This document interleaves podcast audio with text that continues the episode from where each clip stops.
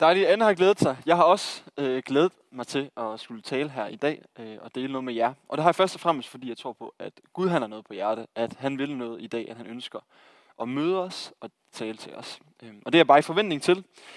Og det, som vi skal zoome ind på i dag, det skal være noget med at se Jesu herlighed. At få lov at erfare Jesu herlighed.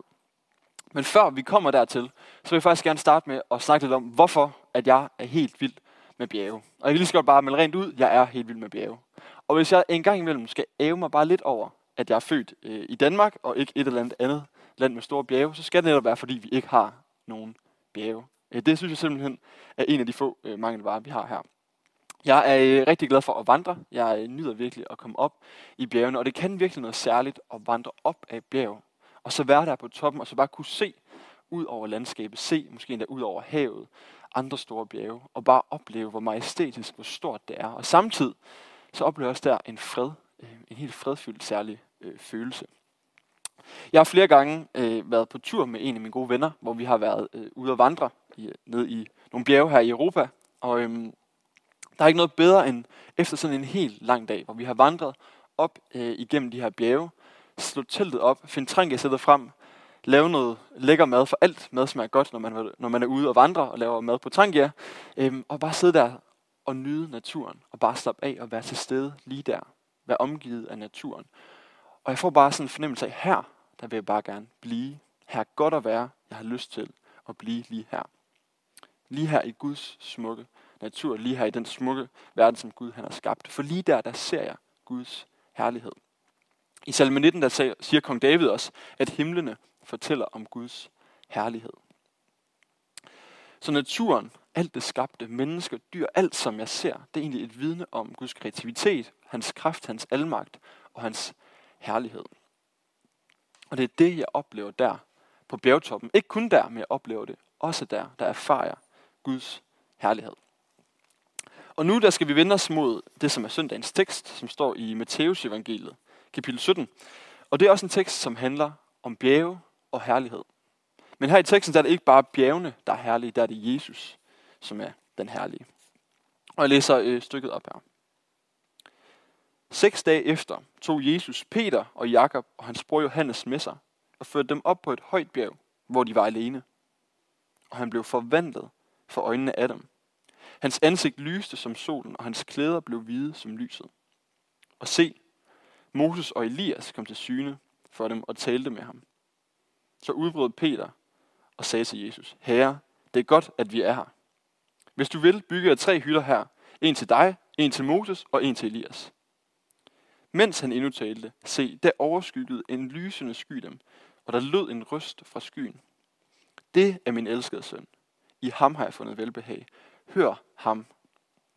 Da disciplerne hørte det, faldt de ned på deres ansigt, og de blev grebet af stor frygt. Men Jesus gik hen og rørte ved dem og sagde, Rejs jer og frygt ikke. Og da de løftede deres blik, kunne de kun se Jesus alene. Så Jesus her, han tager altså sine tre mest betroede disciple, hans tre bedste venner her på jorden, med op på det her bjerg, Peter, Jakob og Johannes. Og de har været disciple af Jesus, og de har fulgtes med ham måske i et par år på det her tidspunkt. De har været vant til at opleve vilde ting. De har hørt Jesu undervisning gang på gang, hvor han har undervist med magt og myndighed som ingen anden. De har set mirakler, de har set helbredelse, de har set Jesus gå på vandet, de har set ham lave vand til vin. De har oplevet mange ting. Og alligevel så tror jeg, at den her erfaring, den har overrumplet dem fuldstændig. Det har overhovedet ikke, tror jeg, været det, de regnede med, da de gik op på bjerget. Måske har de gjort det tidligere, været op bare og bede sammen. Men den her gang, der sker der noget anderledes. Noget, der ikke plejer at ske. At Jesus, han midt for øjnene af dem, bliver forvandlet. Han bliver simpelthen forvandlet, mens de ser ham. Og pludselig så skinner hans ansigt som solen. Hans klæder, de er lysende. Og som det ikke skulle være nok, så Moses og Elias, de tropper også lige op. De kommer lige, de har været døde i flere århundreder, og lige pludselig så er de også der sammen med dem på bjerget. Det er egentlig ret underligt, ret mystisk, synes jeg, hvad det er, der foregår her. De ser Jesu ansigt, der skinner som solen. I Johannes åbenbaring, som er den sidste bog i Bibelen, der hører vi om, hvordan at den opstandende Jesus, den Jesus, som er far til himmel, som sidder ved Guds højre hånd, at han lyser, han skinner, det lyser fra hans ansigt. Og det er som om, at disciplene her, de får en forsmag på, hvordan Jesus han er nu. hvordan han er efter sin opstandelse. Den virkelighed bryder ind lige der midt i deres virkelighed. Lige der får de en erfaring, en forsmag af, hvem Jesus han virkelig er. De ser hans herlighed. Men det er mystisk. Og jeg synes, det er svært at forstå det her helt. Hvad det egentlig er, der foregår. Sådan er det ofte, tror jeg. Men det, som er mystisk, at det er svært at forstå. Det er svært at gribe helt med vores forstand. Og jeg tror faktisk, at det er allersværest at gribe om, hvis man ikke selv har erfaret det. Hvis ikke man helt erfarer det her, så tror jeg heller ikke helt, man kan forstå det. Og selv hvis man har erfaret det, kan det stadigvæk måske være svært at forstå det, som er mystisk. Så det, som sker her, det er altså noget forunderligt. Det er noget forunderligt, som disciplene de oplever her. Det er noget forunderligt, som de ser her. Men det første, der sker jo her, det er jo, at Jesus, hans ansigt, det begynder at skinne som solen. Det er som om, de får lov at se Jesu guddommelighed. Og Moses i, i det gamle testamente, han, da han var oppe på bjerget og modtage de ti bud, der beder han en bøn til Gud og siger, Gud, må jeg ikke nok se dig. Gud, jeg ønsker at se din herlighed. Men Guds respons til Moses er, jo, du må gerne se mig, men du må ikke se mit ansigt, for så skal du dø, for der er ingen, der må se mit ansigt. Det kan man ikke få lov til. Så Moses han får lov til at se Gud fra ryggen. Senere i Gamle Testamentet, der kan vi læse om Daniel, som er en af profeterne. Han skriver cirka 600 år før Jesus, om en menneskesøn, som skal komme en dag, hvis ansigtet stråler som lyn.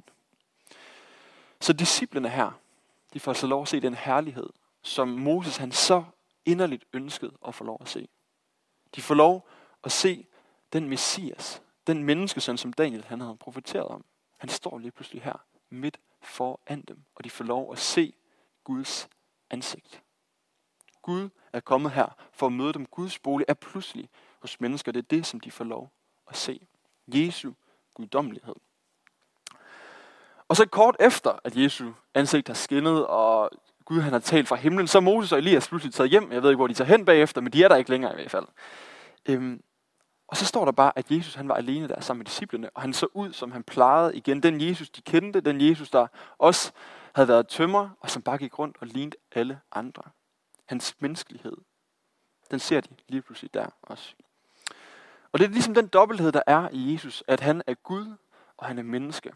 At han både rummer alt det himmelske og det jordiske, og i Jesus, der er det himmelske og det jordiske forenet.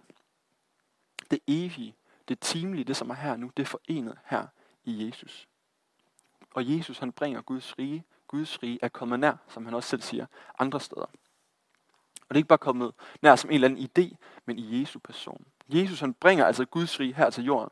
Og det må også være det helt centrale i den her tekst at Jesus, han er herlig. Det handler om at se, hvor skøn han er, at han forener det himmelske og det jordiske, at han er Gud og menneske, og han er kommet her til os. Og det er om ham, Gud han siger, det er min søn. Lyt til ham. Det er ham, der er min søn. Men så langt så godt, så alligevel kan jeg ikke lade være med at tænke på, ja, det her det var da fedt for disciplene. Det var fedt for Peter og Jakob og Johannes. Men hvad med os? Hvad med mig? Jeg ville da også gerne have været på det der bjerg, og jeg kommer nok ikke lige til at være på lige det der bjerg sammen med Jesus, hvor han forvandles for øjnene af mig.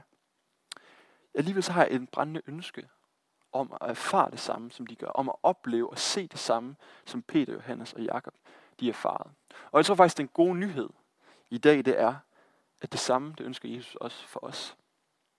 Det er jo ikke kun forbeholdt for dem, men Jesus han ønsker i dag, at vi kan få lov at erfare, at han er Gud, at han har styrke, han har kraft, og samtidig, at han bare er menneskelig, han er skrøbelig, og han er nær. Det er min bøn i dag, at vi må erfare Jesus, at vi må få lov at se ham og møde ham.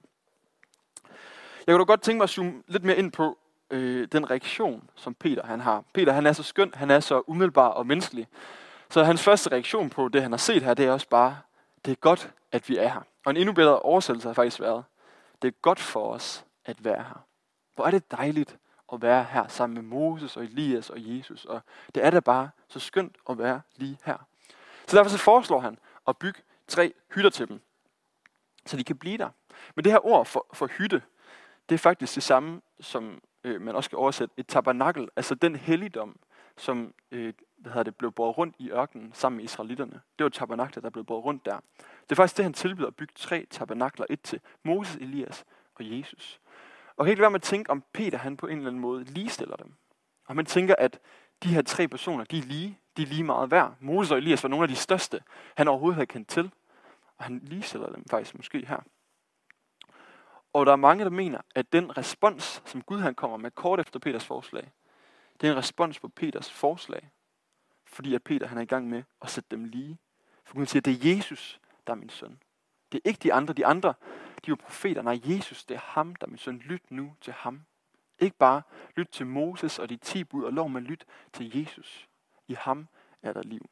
Ham skal I lytte til. Det er ham, hvis ansigt skinner, fordi han er Gud. Det er Jesus, der er herre. Og det tror jeg ikke helt, at Peter han havde forstået i dybden af endnu. Og måske det her det var et led i at forstå det dybere og dybere for ham. En anden ting, som Peter han egentlig gør med det her forslag, det er, at han gør det med Gud enormt konkret, og faktisk på en eller anden måde tænker, at begrænser Gud. Begrænser Jesus. Han har været så glad for at være lige der, at han bare har haft lyst til at tage det her øjeblik og bare strække det ud. Bare lade det her øjeblik vare for evigt. Bare være lige der sammen med Jesus. Kan vi ikke bare blive her på bjerget? Det er ligesom når jeg har været ude og vandre med mine venner, vi sidder der på bjerget, og jeg bare har lyst til at blive der, har lyst til at tage øjeblik og bare strække det ud og blive i det. Det her, det Peter har haft lyst til, det, det er nødvendigvis heller ikke forkert. Han har bare været så glad for at være der. Han vil beholde Jesus lige der. Jeg ved ikke, om vi kender det her med at vil beholde Jesus på et bestemt sted. At vi begrænser ham til at virke på nogle bestemte steder i nogle bestemte bygninger. Det kan være i kirkebygninger. Vi tænker lige der, der arbejder Jesus. Øhm, ikke nødvendigvis en dårlig intention, men at vi begrænser ham til kun at være de steder. Og jeg er så glad for, at Jesus han ikke sagde til Peter, ja, fint Peter, du begynder bare at bygge. Så bliver vi bare her. Så bliver vi bare hængende. Og så hygger vi seks personer, der er lige heroppe og bare ind til evigheden, eller indtil I ikke er her længere, Peter, Johannes og Jakob. Lad os bare blive. Nej, det var ikke det, Jesus han gjorde. Han afviste faktisk den invitation, fordi hans, hans ønske er, at hele verden, at enhver må se hans ærlighed. Jesus ønskede ikke bare, at det var de her tre disciple, der skulle få den her erfaring. Han ønskede, at det var alle, og derfor begrænser han sig ikke til at blive på bjerget. Jesus han er ikke sådan en Gud, som man skal besøge, som er i et tempel, men han er en Jesus, en Gud, som besøger. Ikke kun en, vi kan besøge, men han kommer og møder os. Han vil åbenbare sin herlighed for os i vores liv, hvor vi er. Men vi må alligevel stille os selv et spørgsmål. Vil vi beholde Gud i bygningen? Begrænser vi nogle gange Jesus? Lige nu så står jeg her på Nyvej inde i København. Vindhjert inde i, inde i bygningen her. Øhm, Jesus han er her. Og nogle gange så kan vi måske tænke, jamen han er særligt lige der i den her bygning. Og så er han lidt mindre hjemme i min stue lige nu, og endnu mindre måske på min arbejdsplads. Men det er ikke sådan Jesus. Han er. Han er over det hele. Og nu har jeg øh, været så heldig at være i praktik, i præstepraktik her i, i kirken, i et halvt år nu. Og det, som jeg har set her i kirken, det har virkelig opmuntret mig. At jeg synes, at I ikke bare tænker, at Jesus han er her på Nyvej, og så er det her, det sker, men i en kirke, som brænder for at nå ud til hele København. Det gør I med netværksgrupper med alle mulige forskellige initiativer, plan A eller mission julegave, eller på alle mulige måder ønsker I bare at være nærværende i byen, også bare med hver af jeres eget tilstedeværelse øh, i byen. Bringe Jesus ud til København og se, at han ikke bare er her. Og jeg synes, det er spændende, at I tør at drømme om os. Skal der være flere kirker? Skal der være flere vineyardkirker her i København? Skal vi have et nyt site? Eller hvad det end er. Og øhm, det håber jeg bare, I må lykkes i at finde, finde en god løsning i det hele. Men jeg opmunder at se, at I ikke bare begrænser Jesus til bygningen lige her. Hvis vi fortsætter med at se på Peter og den erfaring, han fik, øhm, så kan vi faktisk læse i kapitlet lige for inden forklarelsen på bjerget her, at Peter, han bekender som den første af disciplene, han siger, Jesus, du er Messias. Jesus, du er ham, vi har ventet på. Jeg tror faktisk på, at du er Guds søn. Men her på bjerget, der får han en erfaring af det, han har bekendt med sine ord tidligere. Jeg tror også på, at Jesus er Guds søn. Jeg tror på, at Jesus han er herlig. Og samtidig så har jeg bare en længsel efter at blive ved med at erfare det. Jeg vil erfare det, som jeg allerede tror på. Og det tror jeg altså, at Jesus ønsker, at vi må erfare, at vi må opleve, hvem han virkelig er. Så det er ikke bare ord, vi tror, men det er en person, vi møder. Jeg har lyst til at erfare, hvad jeg tror på. Og i mit eget liv, der har jeg også selv erfaret Gud. Jeg har erfaret at blive mødt af Jesus. Jeg tror, da jeg læste teksten her, så kom jeg til at tænke på en, en vild oplevelse, jeg engang selv havde. hvor jeg øh, var til, øh, jeg var faktisk på en bibelskole, og så var der noget lovsang en aften, og så oplever jeg på et tidspunkt, mens jeg har lukket øjnene, en helt særlig fred, og jeg ser som nærmest et lys for mig. Og jeg oplever Guds nærvær så stærkt, at jeg simpelthen er nødt til at ligge mig på gulvet, og ligger der og griner og græder i en time, og jeg har aldrig gjort noget så fjollet før. Og jeg synes, det var underligt, og jeg synes, det var mystisk og mærkeligt. Men samtidig så var det godt. For lige der, der fik jeg lov at møde Gud. Jeg oplevede virkelig stærkt, at Gud han mødte mig. Selvom det var mystisk, og jeg stadigvæk har svært ved at forstå, hvad det egentlig var, der foregik. Sådan kan man erfare Jesus. Det, men det er kun én måde at gøre det på. Jeg har kun én gang prøvet, at sådan noget der er sket, og jeg ved, at der er nogen, der aldrig nogensinde oplever sådan nogle ting. Og Jesu herlighed og opleve det, det er ikke bare sådan de der helt vilde oplevelser på bjerget. Jeg tror også på, at det kan ske på alle mulige andre måder. Jeg ser også Jesu herlighed, når jeg ser andre menneskers smilende ansigter. Jeg ser det, når jeg er i naturen, når jeg kommer op på bjerget, når jeg ser, hvor skønt Guds skabning han er. Jeg kan se Guds herlighed, når jeg drikker morgenkaffe og bare nyder at være lige der, når jeg sidder der og læser i min bibel. Jeg kan opleve Guds herlighed, når jeg lov, synger lovsang eller bare lytter til smuk musik. Når jeg har en god samtale, når jeg fortæller nogen om Jesus, når jeg træder ud af min comfort zone. Nogle gange der, så er det også, at jeg oplever, at Gud, han møder mig. Og mit, min bøn for mit eget liv der, at Jesus han må åbne mine øjne, så jeg ikke begrænser ham til bare at være på bjerget. Så jeg ikke bygger en hytte til Jesus og siger, der er du, men du er ikke herover i resten af mit liv. Nej, jeg ønsker at se Jesu herlighed over det hele. Og se ham, at han går med mig. Men det sted, hvor jeg allertydeligt ser, at Jesus, han er så skøn, at han er den bedste. Det er, når jeg ser på korset. Og det er lidt paradoxalt, at der råber Jesus, min Gud, min Gud, hvorfor har du forladt mig? Fordi at han ønskede at komme os nær, så blev han forladt. Han gik hele vejen i døden for, at han kunne bringe Guds rige til mig, ind i mit liv, at han kunne være nærværende hos mig.